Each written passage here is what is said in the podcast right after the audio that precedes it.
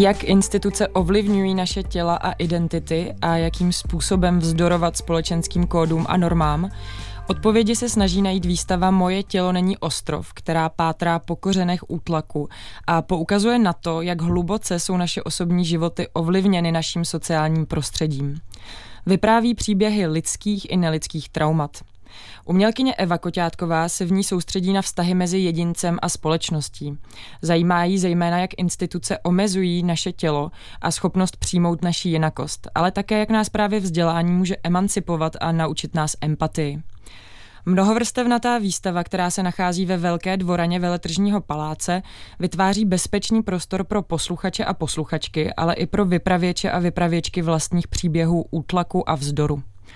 Kromě Koťátkové v Art Café uslyšíte i spolukurátora výstavy Rado Ištoka a jednoho z performerů, který se na výstavě podílel, Anu Klusákovou. Pořadem vás dnes provede Agáta Hrnčířová, uslyšíte skladby tří hudebníků a hudebnic, které stojí za zvukovým designem výstavy, ale také songy, které jsou spjaté s tělem. Začneme singlem nazvaném Your Body. Výraznou postavu Kuby Kajfoše musela v minulosti zaznamenat mnohem širší skupina posluchačů než pouze milovníci indie rocku nebo kytaroví nerdi, mezi které autor ještě nedávno patřil. V posledních dvou letech totiž v Praze usazený muzikant provedl další z pověstných stylových kariérních veletočů. Přechod k čistě elektro- elektronickému písničkaření na novince Tunnel Vision je přesto překvapením i pro dlouhodobé fandy. I v nové poloze ale Laser Viking nestrácí svou tvář.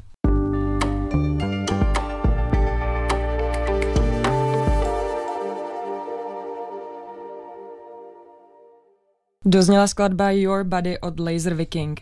Dnešní Art Café je věnované výstavě Moje tělo není ostrov, která probíhá v Národní galerii.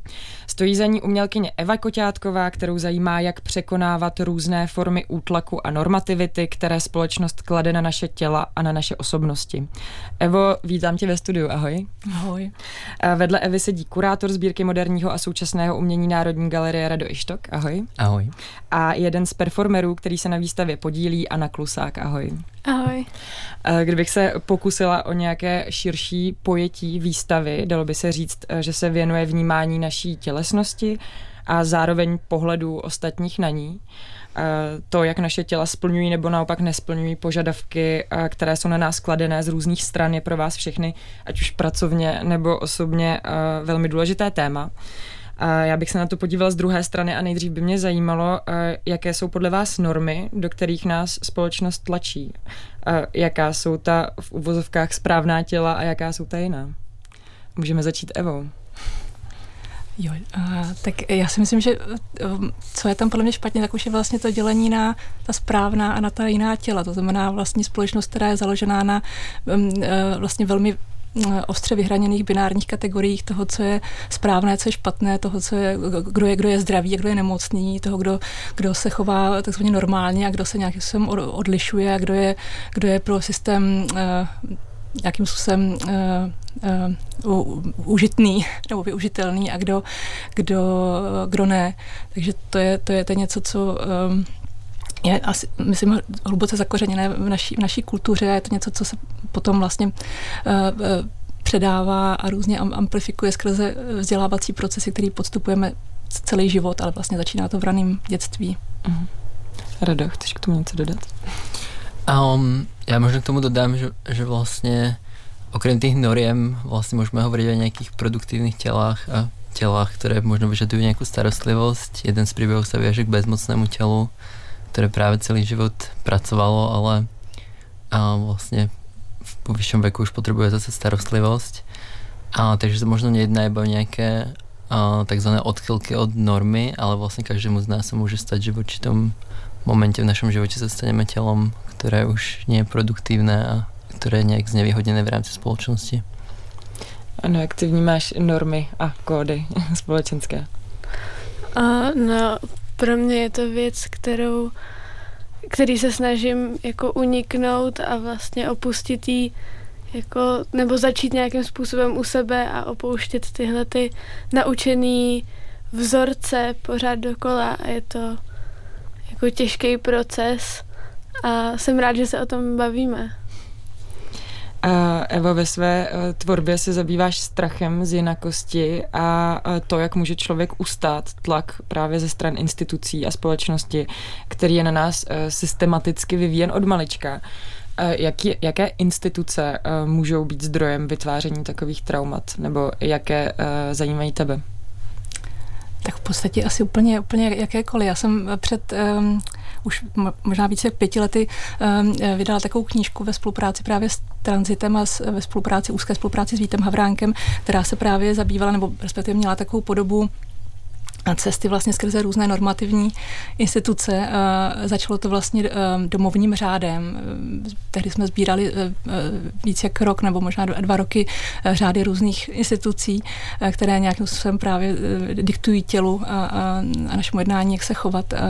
A, a začalo to vlastně v té knižce domovním řádem a pak to putovalo skrze různé typy institucí vzdělávacích, typy institucí, jako jsou, jako jsou knihovny, divadla, kde zase skrze kulturu vlastně nějakým způsobem indoktrinujeme, indoktrinujeme nebo ovlivňujeme jednotlivce a, a, a kolektivy. A uh, končilo to teda řádem hřbitova, což byla spíš taková jako vtipná uh, nota na, na, na závěr, ale vlastně to ukazovalo, že, uh, že celý život prostě procházíme institucemi různého druhu, uh, které nás různě, různě normují a vůči kterým se víc nebo méně máme možnost vymezovat. No. A mohla bys uvést uh, možná nějaké příklady, co si vlastně pod uh, tou konformitou vůbec představit? Uh, tak uh, při, příklady asi uh,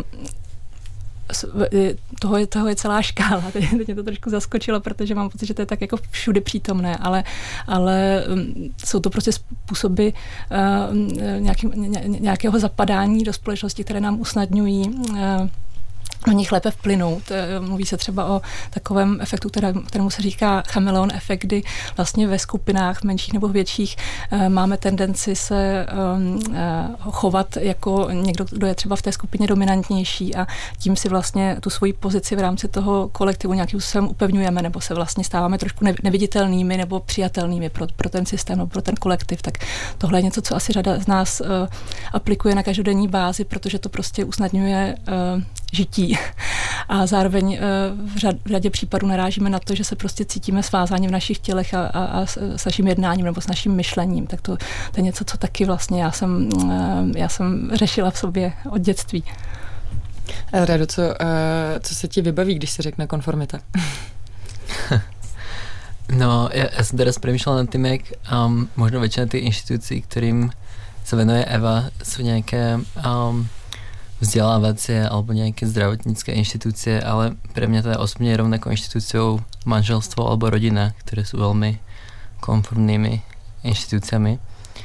Takže vlastne asi by ma zaujímalo, do akej miery vlastne nejaké ako inštitúcie, ktoré regulujú náš súkromný život, um, taktiež vytvárajú nejaký tlak a, a taktiež možno niečo, čomu sa Eva už vlastne venuje vo svojom diele, taktiež ten tlak rovesníkov, ktorý je do určitej miery daný tými inštitúciami, ale, ale na druhú stranu vlastne um, tí rovesníci alebo tí ľudia vlastne, ktorí v tých inštitúciách sú, tak ten tlak spolu vytvárajú nejakým spôsobom.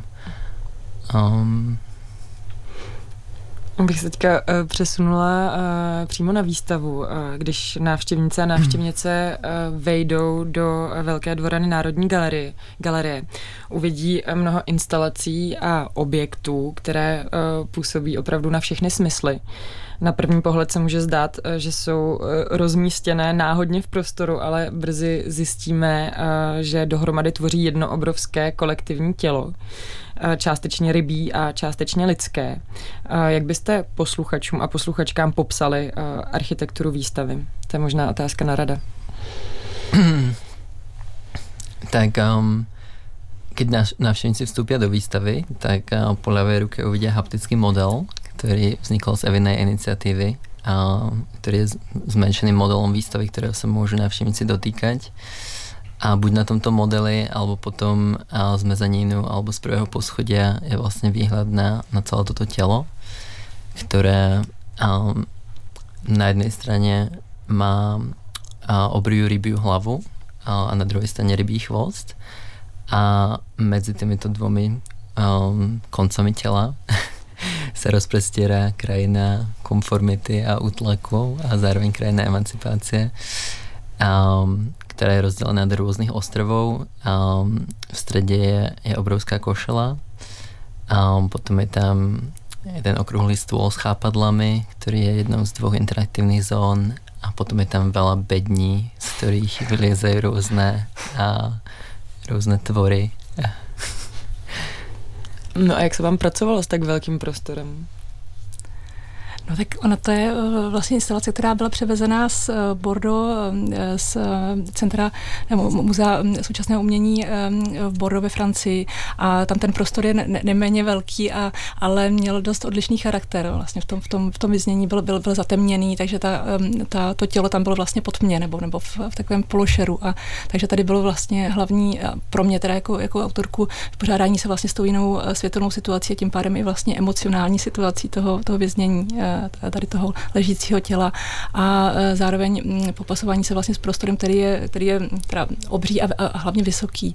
Takže jsme tam potom s architektkou výstavy Adelou Avříkovou dospěli k tomu, že e, jsme ten e, strop vizuálně uh, snížili, nebo, pocitově snížili skrze takovou červenou uh, síť, uh, takovou mřížku vlastně textilní, která uh, sice pořád umožňuje vidět ten prostor zatím, ale vlastně vytváří takovou nějakou uh, měkkou, takový měkký předěl nebo takový snížený strop, který, eh, který umožňuje větší intimitu mm. pro, pro ty různé příběhy, které tam zaznívají.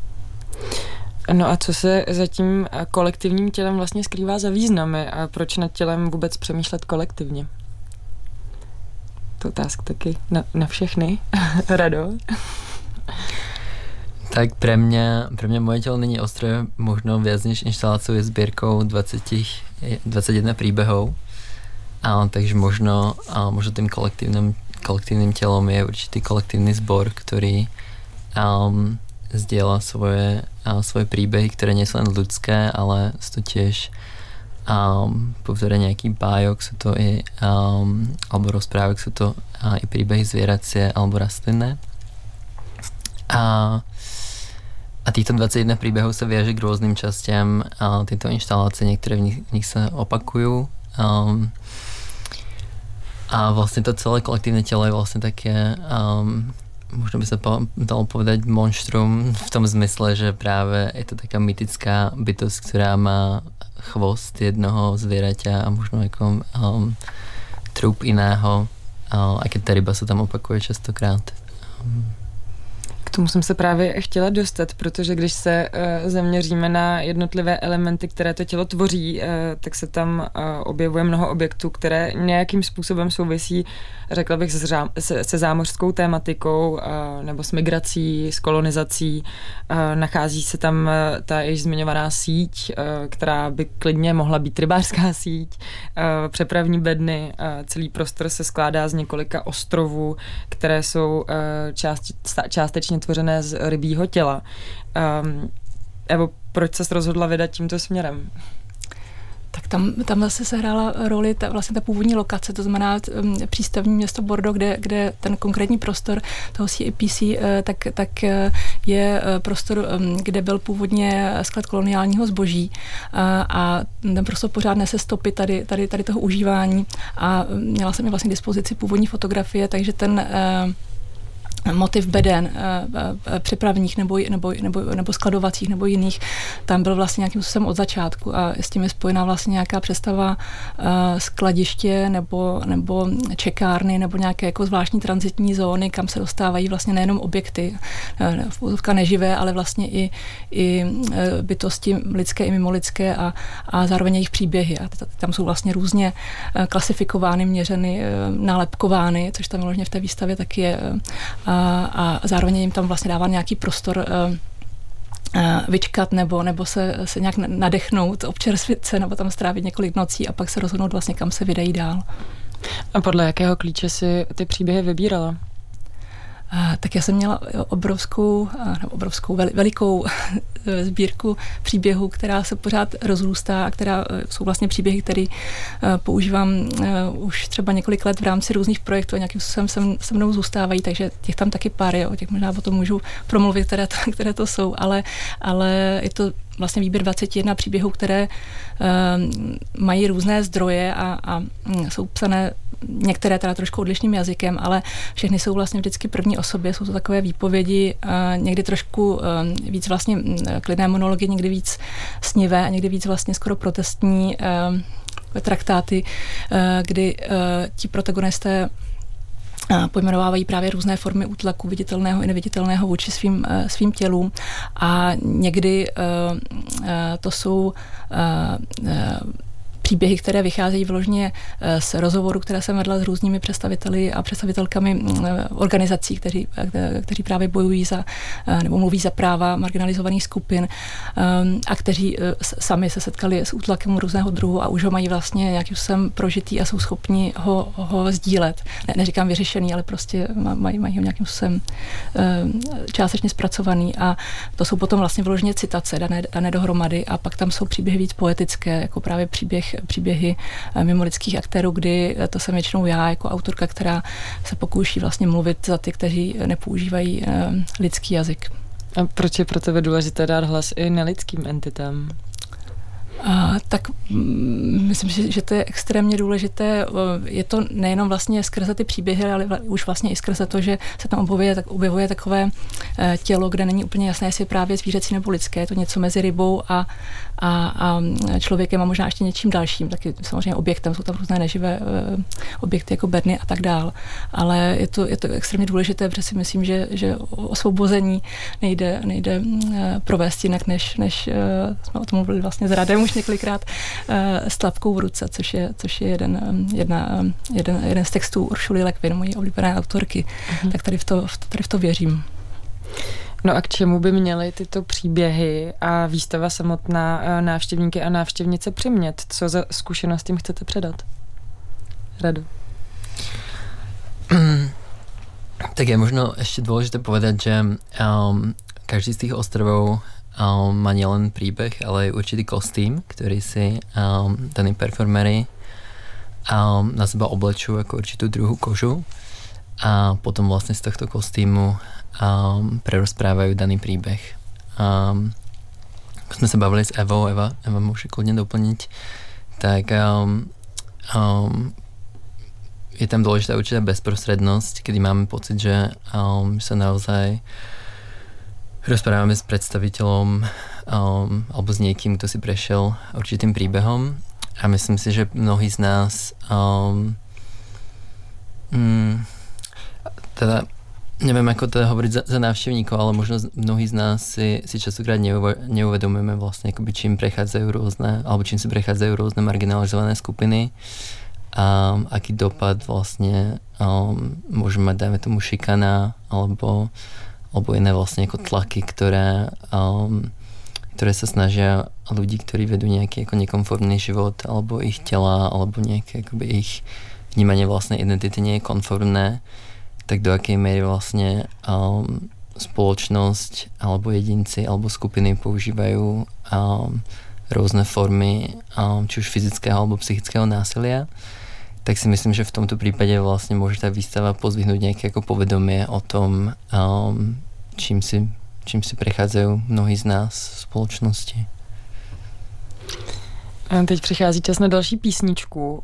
Na výstavě Moje tělo není ostrov pracovalo i několik hudebníků a hudebnic. Jednou z nich je pražská experimentátorka Ursula Šeregy, která zásadně zčeřila vody tuzemské hudební scény svou loňskou nahrávkou OK Box, vydanou na ostravském labelu Gin and Platonic. Eh, za ní si právě vysloužila ocenění objev roku na cenách vinila a z desky si představíme skladbu Slug Tremolo Defenders of the Existence.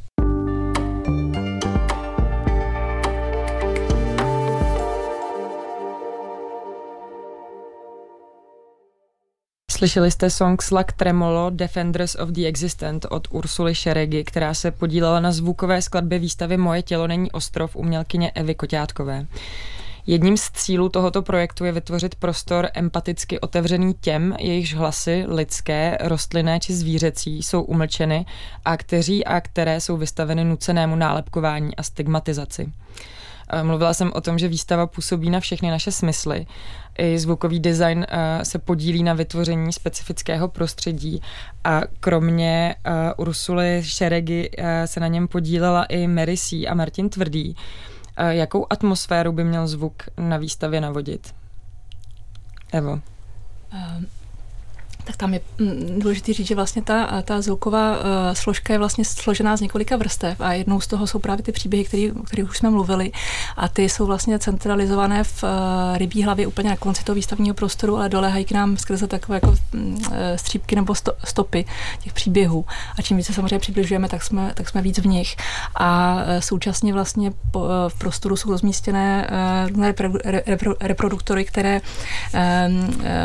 vytváří takové Eh, takové zóny, které nás různě posouvají v prostoru skrze takové zvukové vlny. Eh, a ty eh, vlastně jsou komponované tak, že působí, jako kdyby jsme byli si myslím, že tam není úplně jasné, jako kdybychom byli buď vně, anebo, anebo nebo uvnitř nějakého obřího těla, ať už teda velryby nebo něčeho jiného, které, které není teda úplně očividně, nebo spíš, eh, nevím, jak to říct teď, stejně se sluchem, očividně, ale eh, není úplně v komfortní, nebo není úplně v dobré situaci a, a slyšíme, jak dýchá, jak se nadechuje, vydechuje, jak se převaluje a, a jsou tam vlastně taky různé zvuky, zvuky strojů nebo nějaké rytmické zvuky, které simulují přesouvání se různých položek v žaludku a, a tak. A ty nás vlastně jakým způsobem posouvají nebo dávají nám nějaké impulzy, eh, kdy se pohnout eh, prostorem zase nějakým jiným směrem, nebo aspoň tohle byl jeden z těch, z těch eh, cílů, které teda na mě docela fungují v tom, v tom prostoru při tom poslechu. Výstava by měla být bezpečným prostorem pro vypravěče osobních příběhů, ale i prostorem pro posluchače a posluchačky, kteří jsou ochotní těmto příběhům naslouchat. Jak na výstavě fungují tyto dvě pozice? Může se z návštěvníka nebo návštěvnice stát vypravěč nebo vypravěčka? Uh, to se tam může stát vlastně skrze uh, uh, jednak interaktivní zóny, které, které tam jsou vlastně ve výstavě. Mně ten uh, výraz interaktivní zóna vždycky připadá takový uh, krkolomný nebo ne, ne, vlastně ne, trošku jako nepřístupný, ale jsou to prostě um, prostory, které umožňují nějakou větší, um, um, větší způsob zapojení se do, do, do, do výstavy skrze to, že si, že si sednete, skrze to, že můžete sdílet svůj příběh a je tam třeba prostor uh, takové kolektivní nástěnky, která, což zase zní tak jako školně, ale je to vlastně taková textilní, obrovská šestimetrová mm, e, poduška v podstatě měkká, na které už vlastně teď je docela e, velké množství příběhů, ať už teda textovou nebo třeba e, obrázkovou formou zaznamenáno. A to pozvání je právě sdílejte vlastně příběhy, ať už teda normativity a útlaku vůči, vůči, vůči mm, vašemu tělu, které jste zažili nebo o kterém jste slyšeli, které chcete s námi sdílet, anebo a to může být samozřejmě jako v napojení na to, uh, sdílejte nějaké možnosti, jak, jak, uh, jak z toho ven vlastně, jak, jak, jak bojovat proti, proti uh, různým druhům tady toho násilí nebo útlaku. Hmm. Vytváření bezpečného prostoru je i cílem plus kolektivu, kterého si ano součástí. Jde o kolektiv, který pečuje o queer lidi. lidi. Jak, jak fungujete? No, my jsme kolektiv původně z Brna a je to vlastně skupina studentů, kvír lidí, který chtějí nějakým způsobem kvířit tu scénu českou a pořádat akce, který, na který budou moc docházet kvír lidi i allies, lidi, kteří prostě podporují kvír komunitu a vytváříme prostě prostor pro setkávání. Mm-hmm. Před rozhovorem jsme si říkali, že tě budu oslovat mužským i ženským zájmenem a výstava samotná dává hlas živým entitám a tělům, jejichž identita není binárně definovaná. A jeden z tvých oblíbených příběhů, který si tam můžeme poslechnout, se nazývá Zamilovaná těla, těla připravená k boji a je právě o trans a queer lidech. Co ten příběh vypráví? O čem je? No, tenhle příběh je pro mě důležitý z mnoha důvodů a hlavně je pro mě ta kvír rovina a ten ten způsob, jakým je ten příběh vyprávěný a to, jakým se ten vypravěč vlastně vypořádává s nějakým útlakem, který je založený na tom, na, na jeho identitě a na tom, kdo vlastně je. A, a je pro mě důležité, že se tam mluví o Lady Gaga a o tom, že Lady Gaga zpívá I was born to be brave, I was born to survive, protože uh, hudba a nějaká klubová scéna, jejíž jako je Lady Gaga pochopitelně součástí, byl od jak živa nejdůležitější nebo jeden z nejdůležitějších způsobů, jak se queer lidi bránili a setkávali. Tak proto je to pro mě důležitý, protože se s tím hodně stotožňuju. Mm. Tady bych se možná rovnou zeptala Evy a Rada, jaké jsou vaše oblíbené příběhy? Evo. Teď, jsme nevěděli, kdo, kdo první. Já tam, já tam asi úplně oblíbence nemám, protože ten výběr, jak jsme vlastně o tom mluvili, mluvili byl docela pro mě těžký. Vůbec se dostat k tomu číslu 21 a to, i, i to je vlastně už docela takový jako zahlcující pro, pro toho diváka i jako posluchače nebo návštěvníka. Tak, uh, uh, ale, ale já jsem to vlastně zmiňovala už na vernisáži a pořád to vlastně pocituju, tak je tam, je tam jeden příběh, který, um, který mluví vyloženě o, uh, o pozici ženy, matky a zároveň pracující ženy, tak to je asi jako něco, co, co, co jsem pocitovala výrazně vlastně v rámci eh, práce na výstavě, která samozřejmě vyžaduje eh, od eh, umělce nebo umělkyně e-, extrémní jako vydání energie a, a kapacita vlastně času, který by třeba jinak člověk trávil, ať už teda s rodinou, anebo, anebo nějakou jako další prací a tak dále. Takže to je příběh, který mluví o těle hadru, je to příběh tě, tě, těla, těla hadru a, a dvojí směny, nějaké neviditelné práce práce, která, která mm, prostě pořád není ve společnosti nějakým způsobem brána v potaz a nějaká jako role, role péče a tak dále. Mm-hmm. Mm. Tak já nevím, či je to moje nejoblíbenější, ale mám rád příběh těla určeného k okamžité spotřebe. Čo je příběh a troch kusov zeleniny, které um, mají možno nějaký neštandardní tvár a kvůli tomu nejdu dobře na predaj, a, ale zase to neznamená, že um, že neobsahují potřebné živiny a tak ďalej. A je to vlastně jako příběh, který um, um, který asi rozpráva asi jednak o nějakom jako plýtvaní a o tom, do jaké míry vlastně by něco mohlo být zdrojom pro lidi, kteří strádají, ale za, zároveň to zase jako příběh nějaké konformity, um, příběh toho, jako možno do jaké míry, um, do jakého úhlu musí být zahnutý banán a, a uhorka a podobně a právě jako, um, jako se ta konformita um, objevuje vlastně všade okolo nás, nielen na našich tělách, ale i vlastně na tom, co konzumujeme. Ano, v rámci performance, která probíhá každou sobotu odpoledne, obýváš různá těla a máš příležitost stát se někým jiným pomocí převleku. Jaká je to pro tebe zkušenost se takhle proměňovat a vžívat se do různých těl? Ona zatím ta performance neproběhla mnohokrát, protože výstava měla vernisáž teprve nedávno, ale vlastně za těch pár případů, kdy jsem jako měl šanci se vtělit nebo převtělovat během těch tří hodin v tom prostoru a obývat ho, tak to pro mě byl vždycky vlastně docela intenzivní zážitek, což jsem na začátku si ani zas tak nepředstavovala.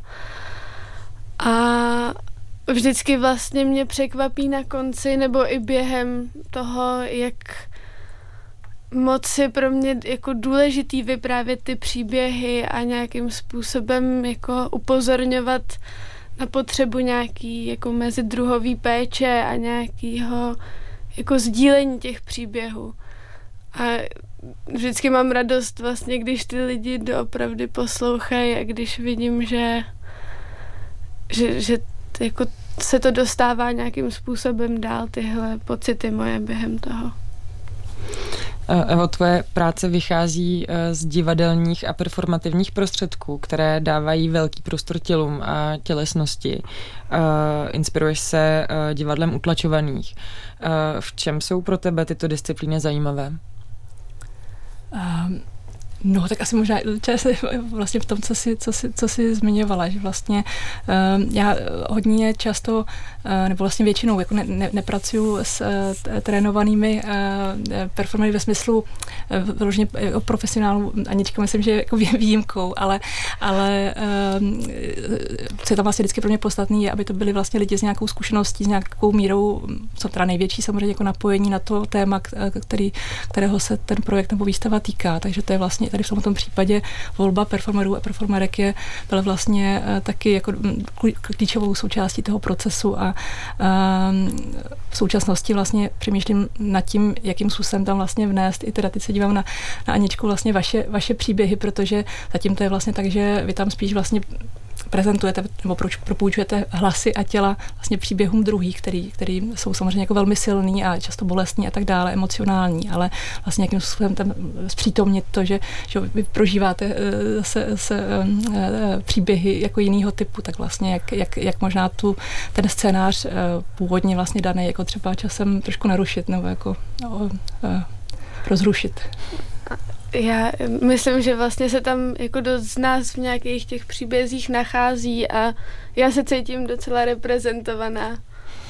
Takže dobrý. Tak to ráda Ano, my jsme se před rozhovorem bavili o tom, že je pro tebe důležité, aby se uh, vlastně z vytváření solidárních podmínek, uh, aby se to vytváření solidárních podmínek dostalo i uh, z galerie ven. Uh, jaké vnímáš rozdíly mezi prostředím toho galerijního safe spaceu a toho, které například vytváříte s kolektivem, toho v tom, řekněme, reálném světě? Já myslím, že uh, přijít do galerie v sobotu na performance je věc, kterou já bych doporučoval každému zažít, ale není to uh, pro každého tak jednoduchý z různých důvodů, ať, ať už finančních nebo kapacitních, nebo třeba jejich tělo k tomu není uspůsobený. A uh, my s naším kolektivem se snažíme nějakým způsobem do, doníst tyhle zážitky a jako uskutečnit nebo vytvořit ten prostor pro třeba sdílení těch příběhů, jako jsou tyhle jako blíž a nějakým způsobem jako to doníst k těm lidem, aby, aby když třeba do té galerie nemůžou, tak aby galerie přišla za nima. A to, co vzniká v rámci Plus kolektivu, se označil za aktivismus. A je pro tebe i umění nějakým druhem aktivismu? Ano. no a pokouší se i výstava o nějaký přesah uh, mimo zdi galerie nebo o oslovení lidí, uh, kteří se o umění nutně nezajímají? Rado. Tak vzhledem k tomu, že ta Národná galerie tak uh, míří asi na nejširší verejnosť. Um, já ještě dám možno um, k tomu, čo hovoril Anička o um, možnosti lidí, kteří se do, do galerie nemůžu dostat, tak, uh, tak tiež vznikol, uh, uh, vznikol program On Air s Evou, um, který připravila kolegyně Alena Kotyza ještě s dalšími kolegami z edukačného oddělenia. Takže to je, um, myslím, 25-minutový formát, který vlastně těž um, je zameraný nielen na ľudí, ktorí sa snažia o výstave dozvedieť viac, ale tiež na ľudí, ktorí možno vôbec nemajú možnosť výstavu navštíviť.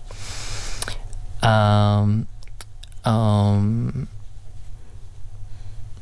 a myslím si, že, že je veľmi dôležité, že vlastne um, v rámci vlastne ako verejnej inštitúcie um, majú takýto priestor práve tieto marginalizované hlasy. Um, ale samozrejme už, um, už nie je to Samozřejmě nemáme totálnu kontrolu nad tým, jako kdo vlastně do té, kdo vlastně do té výstavy přijde. Ale samozřejmě jako tiež, okrem, um, okrem návštěvníků, kteří přichádzají iba na výstavu, tak samozřejmě přichádza velké množstvo školských skupín, čo si myslím, že je tiež velmi důležité. A, a opäť Eva byla v úzkom um, dialogu vlastně s naším edukačním oddělením. Um, jedna z interaktívnych zón je priamo určená vlastne pre rôzne školské skupiny, tak neviem, či Eva o tom ešte chce povedať trochu viac.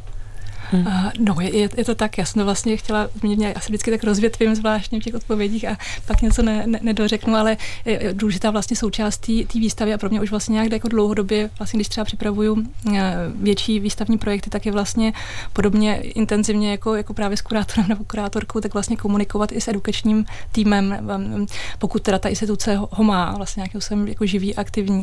A to vlastně byl případ i tady, kdy, kdy si myslím, že Národní galerie disponuje, disponuje teda jako skvělým eh, edukačním týmem, který, eh, se kterými jsme vlastně vytvořili Oni teda především eh, celou vlastně sérii různých formátů, které tam budou probíhat ve výstavě po dobu teda toho půl roku, kdy, kdy výstava potrvá a budou vlastně uh, to formáty, ať už teda nějaké sdílecí, různé formy mm, mezigeneračních nebo, nebo jiných třeba dětských a tak dále workshopů a budou to i, for, i uh, workshopy, které třeba nějak pracují s šitím nebo opravováním oblečením, se sdílením příběhů, ale taky třeba uh, diskuze a přednášky, které právě budou koncentrované v té rybí hlavě, takže vlastně jednotlivé části instalace se stanou vlastně takovými živými zónami, to je taky jeden z hodně důležitých cílů vlastně té výstavy, aby to opravdu bylo živé tělo, jako dýchající a, a takové, které mm, se snaží opravdu být inkluzivní a, a, a přizývat vlastně různé jako jiná těla. A v tom je taky právě kolektivní jiná těla a jiné, jiné příběhy. A,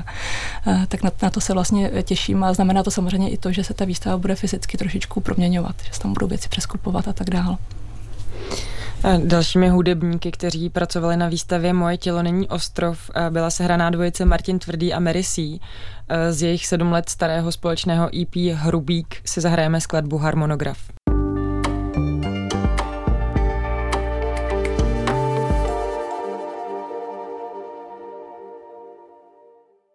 To byl song Harmonograf od Martina Tvrdýho a Merisí. Ve studiu se mnou stále sedí Eva Koťátková, Rado Ištok a Anna Klusák, kteří spolupracovali na výstavě Moje tělo není ostrov.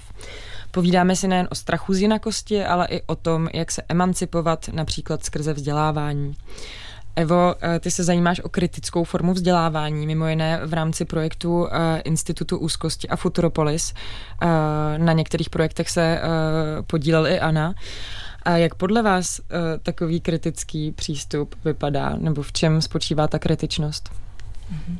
Tak já jenom ještě zmíním, že vlastně ten projekt Futuropolis, který tady se chýlí úplně do finále, ale doufáme, že budeme nějak pokračovat, tak vlastně je organizovaný právě nebo zaštítěný právě Institutem úzkosti a um, organizací na zemi Brněnskou, uh, která se právě zabývá globálním vzděláváním a vlastně tím, tím naším uh, tříletým cílem uh, vlastně bylo nějaký míře vlastně vnést do českého vzdělávacího eh, prostředí a celkově do i, i eh, prostředí vlastně veřejného prostoru. A, a tak uh, uh, kritickou pedagogiku vycházíme především z Paula Freireho, kterému teď vyšla vyšla kniha, vyšel, vyšel překlad jeho knihy Pedagogika utlačovaných v nakladatelství Neklid. A mm, vycházíme teda z dalších autorů a autorek, jako je třeba Ira Shore nebo Vanessa. A je tam vlastně pro nás důležité nějakým, nějakým způsobem zviditelňovat různé formy útlaku a bezpráví. Máme tam, pracujeme tam vlastně s takovou metodou spirály, říkáme tomu spirály kritické pedagogiky, kdy vlastně mluvíme o tom, že když chceme řešit nebo, nebo, nebo zviditelně nějaký, nějaký problém, tak vlastně na začátku je důležité nějaké propuzení sticha, vůbec vlastně uvědomění si v rámci nějaké skupiny, ve které se nacházíme, eh, jaký máme sdílený problém nebo, nebo, nebo téma, které chceme řešit a pak vlastně nějaké jeho kritické bádání, kdy se vlastně noříme do nějakého problému a, a uh, přistupujeme vlastně skr, uh, k němu skrze různá fakta, různé materiály, které o něm získáme ideálně z různých stran a pozic názorových. A pak je tam vlastně fáze, která si myslím, že i v té výstavě je vlastně nějakým způsobem přítomná a to je vlastně fáze eh, kritické imaginace, která ehm, eh, nás vlastně nemá vést do nějakých komfortních zón odpočinku nebo snění nebo úniku, ale vlastně má nás vést k nějaké mnohem větší bělosti a, a citlivosti vůči eh, nejbližšímu nebo teda i širšímu okolí a,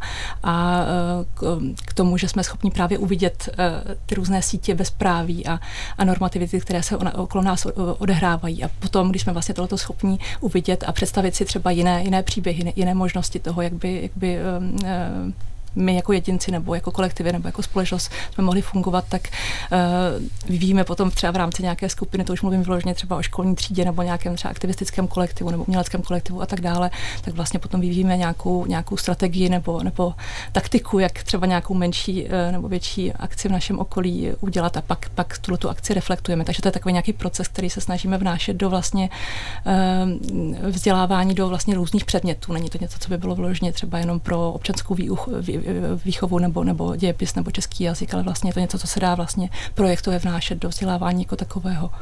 Já se tě možná znova zeptám na příklad, ale co vás uh, teda čeká v nejbližší době za projekt?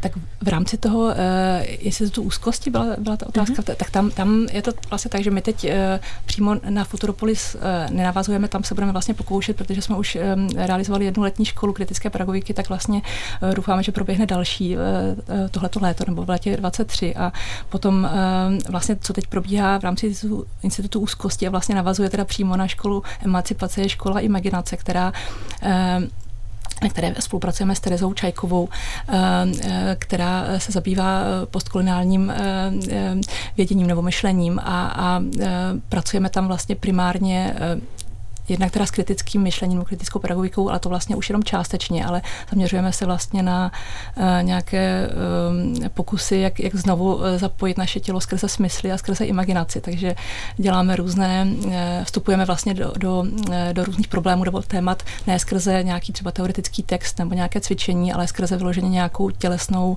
smyslovou zkušenost. A snažíme se opravdu jako mm, zvědomovat to, že naše společnost se vlastně velkou měrou podílí na tom, že vlastně naše těla jsou různé různě a velmi systematicky odpojována od, od našeho vnímání, že vlastně společnost, eh, systém těží vlastně z toho, že, že jsme různě eh, eh, odlušeni nebo, nebo ne, nevidíme příliš ostře, nejsme schopni se zapojovat skrze prostě naší, naší, naš, naše jiné prostě způsoby vnímání, skrze celé tělo a tak dál. A tohle vlastně vnášíme, vnášíme do hry. Bych teda zapojila ještě Anu a Rada. A v čem si myslíte, že právě imaginace a kreativita na, nás můžou uh, vlastně naučit nějakým způsobem uh, kriticky přemýšlet? Ano. No, uh, já myslím, že je to důležitý pro to, abychom dokázali jako vykročit z nějakých naučených, dost často toxických jako repetitivních systémů a vzorců, který jako nás učí zapomínat, odkud jsme přišli a jako co, co potřebujeme doopravdy. A jako bez imaginace bychom zapomněli se podívat kolem sebe a jako říct si, co potřebujeme změnit a co chceme a jakým způsobem by pro nás bylo nejpříjemnější žít. No ja úplne súhlasím, neviem, či to poviem lepšie, ale možno ako okrem toho, že by sme sa pozerali akoby okolo seba, tak možno dovnútra seba tiež a snažiť sa nejako možno naladiť aj na nejaké ako naše vlastné hlasy, ktoré sami umlčujeme alebo pod nejakým ako tlakom alebo nejakým ako nejakou cenzúrou um, seba samého. A tiež ešte možno naviažem teda na tú inštaláciu, ako Eva už vysvetlila, tak tie prepravné bedne sa tam vyskytujú kvôli tomu, že Bordeaux bolo prístav a CAPC a to Múzeum súčasného umenia bol sklad. Ale taktiež tá imaginácia samozrejme slúži k tomu, aby sme mohli myslieť mimo tieto, tieto obmedzujúce um, bedne a, um, a iné obmedzenia. Já bych se ještě na závěr zeptala, co byste budoucím návštěvníkům a návštěvnicím eh, výstavy vzkázali nebo poradili předtím, než eh, vstoupí do Velké dvorany. Ano. Asi uh, se nadechnout, zavřít oči a převyprávět si nějaký vlastní příběh a sdílet ho s tím prostorem a s těma ostatníma příběhama, co tam zazní.